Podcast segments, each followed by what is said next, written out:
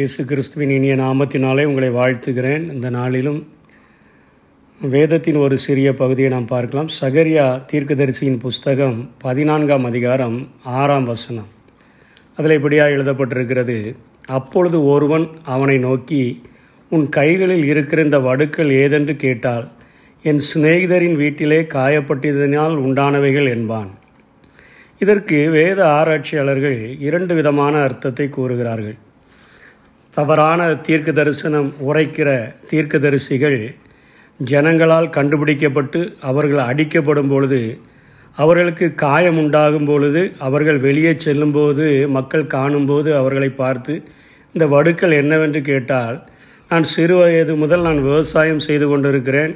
வேலைக்கு என்னை ஒருவன் அடிமை கொண்டான். அதனால் உண்டான காயங்கள் என்று சொல்லி அவர்கள் சொல்லுவார்கள் என்பதாக ஒரு குரு குழுவினரும் இன்னொரு குழுவினர் என்ன சொல்லுகிறார்கள் என்று சொன்னால் இது கிறிஸ்துவை குறிக்கிறது என்று அவர்கள் சொல்லுகிறார்கள்.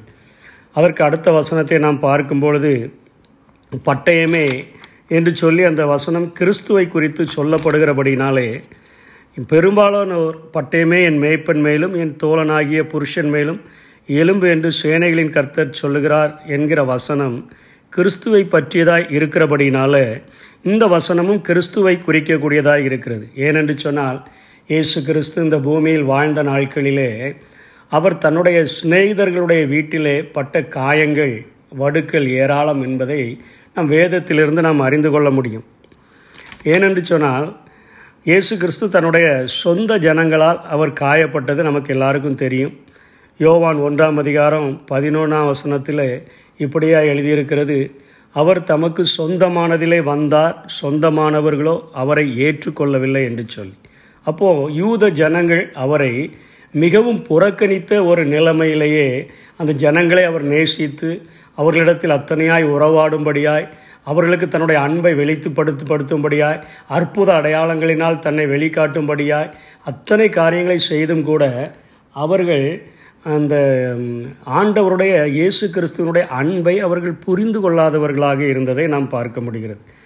மற்ற இன்னொரு இடத்துல நாம் பார்க்கும்பொழுது பேதுருவை குறித்து அத்தனையாய் தம்மோடு கூட இருக்கும்படியாய் தெரிந்து கொண்ட அந்த பனிரெண்டு சீஷர்களிலே அது பேதுருவனுடைய காரியங்களை பார்க்கும் பொழுது அவனும் இயேசு கிறிஸ்து சிலுவையில் அறையப்படும்படியாய் தன்னை ஒப்பு கொடுத்த அந்த நேரத்திலே அவன் மூன்று முறை மறுதளித்து ஆண்டோடைய இருதயத்தை அவன் வேதனைப்படுத்தினதை நாம் பார்க்கிறோம்.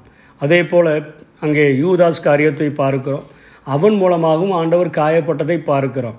முத்தத்தினாலே என்னை காட்டி கொடுக்கிறாய் சிநேகிதனே என்னை நீ முத்தத்தினாலே காட்டி கொடுக்கிறாயா என்று சொல்லி ஆண்டவராக இயேசு அந்த தன்னுடைய மூன்று நாட்களும் அவர் அந்த நியாய தீர்ப்பின் நாட்களில் ஒப்பு கொடுக்கப்பட்ட நாட்களிலே அவர் அத்தனையாய் காயப்பட்டதை வேதனைப்பட்டதை தம்மோடு கூட இருந்தவர்களும் அவரை வேதனைப்படுத்தினதை அதே போல் அவருடைய சொந்த ஜனங்கள் அவரை சிலுவையில் அறைவதற்கு ஒப்பு கொடுத்த அத்தனை காரியங்களால் அவர்களுடைய இருதயம் அத்தனையாய் காயப்பட்டது.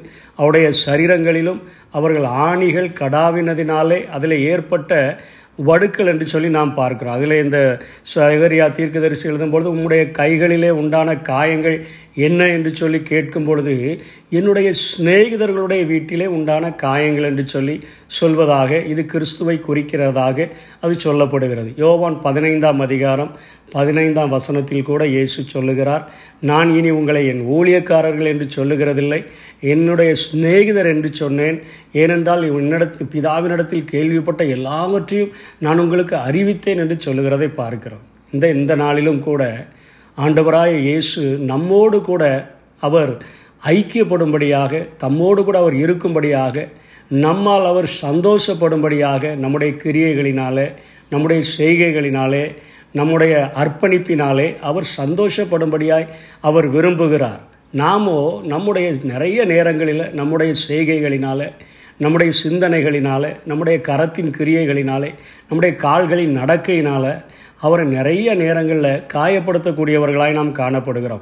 அவரோடு கூட இருக்கும்படியாய் அத்தனையாய் ஆசை வைத்து நம்மை தேடி வந்த அந்த இயேசு இன்றைக்கு நம்மோடு கூட அதிகமாக உறவாடும்படியாக நம்மோடு கூட அவர் ஐக்கியப்படும்படியாக விரும்புகிற இயேசுவை அநேக நேரங்களிலே நாமும் இப்படியாய் காயப்படுத்தக்கூடியவர்களாக இருக்கிறோம்.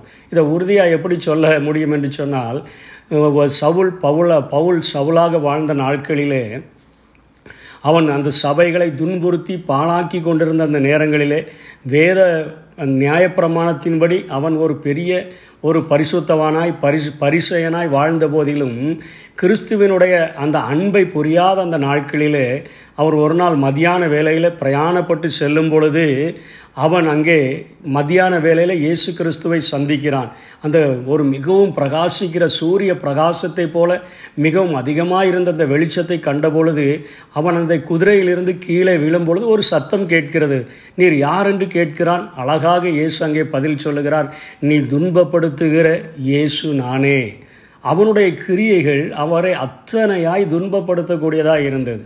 ஆகவே இந்த நாட்களிலே நம் ஒவ்வொரு நாளும் அனுதினமும் ஆண்டவுடைய சன்னிதானத்தில் நாம் காலை நேரத்தில் முழங்கால் படியிட்டு அவர் முகத்தை நோக்கி பார்க்கும் பொழுது அவர் தருகிற ஆசீர்வாதங்கள் அவர் தருகிற பாதுகாப்புகள் அவர் தருகிற மேன்மைகள் இவைகளுக்காக நாம் அவரை அண்டி சேராதபடி ஒவ்வொரு நாளும் ஆண்டவருடைய முகத்தை பார்த்து ஆண்டவரே உம்முடைய இருதயத்தில் நான் ஏதாவது காயங்களை ஏற்படுத்தி இருக்கிறேனா இன்னும் வடுக்கள் சிநேகிதனா என்று அழை என்னை அழைத்திருக்கிறீரே இயேசுவே உமக்கு என்னுடைய கிரியைகள் என்னுடைய செய்கைகள் என்னுடைய நடக்கைகள் என்னுடைய யோசனைகள் உம்மை காயப்படுத்தக்கூடியதாய் அமைந்திருக்கிறதா? என்று சொல்லி நம் ஒவ்வொரு நாளும் அப்படிப்பட்ட ஒரு ஒரு தற்பரிசோதனைகளை நம்மை அர்ப்பணிக்கும் பொழுது இந்த உலகத்தில் பரிசுத்த வாழ்க்கை என்பது நமக்கு சாத்தியமாக மாறிவிட முடியும். அப்படிப்பட்ட கிருபைகளை ஆண்டவர் தாமே நமக்கு இந்த நாளிலும் தந்தருள்வாராக. ஆமை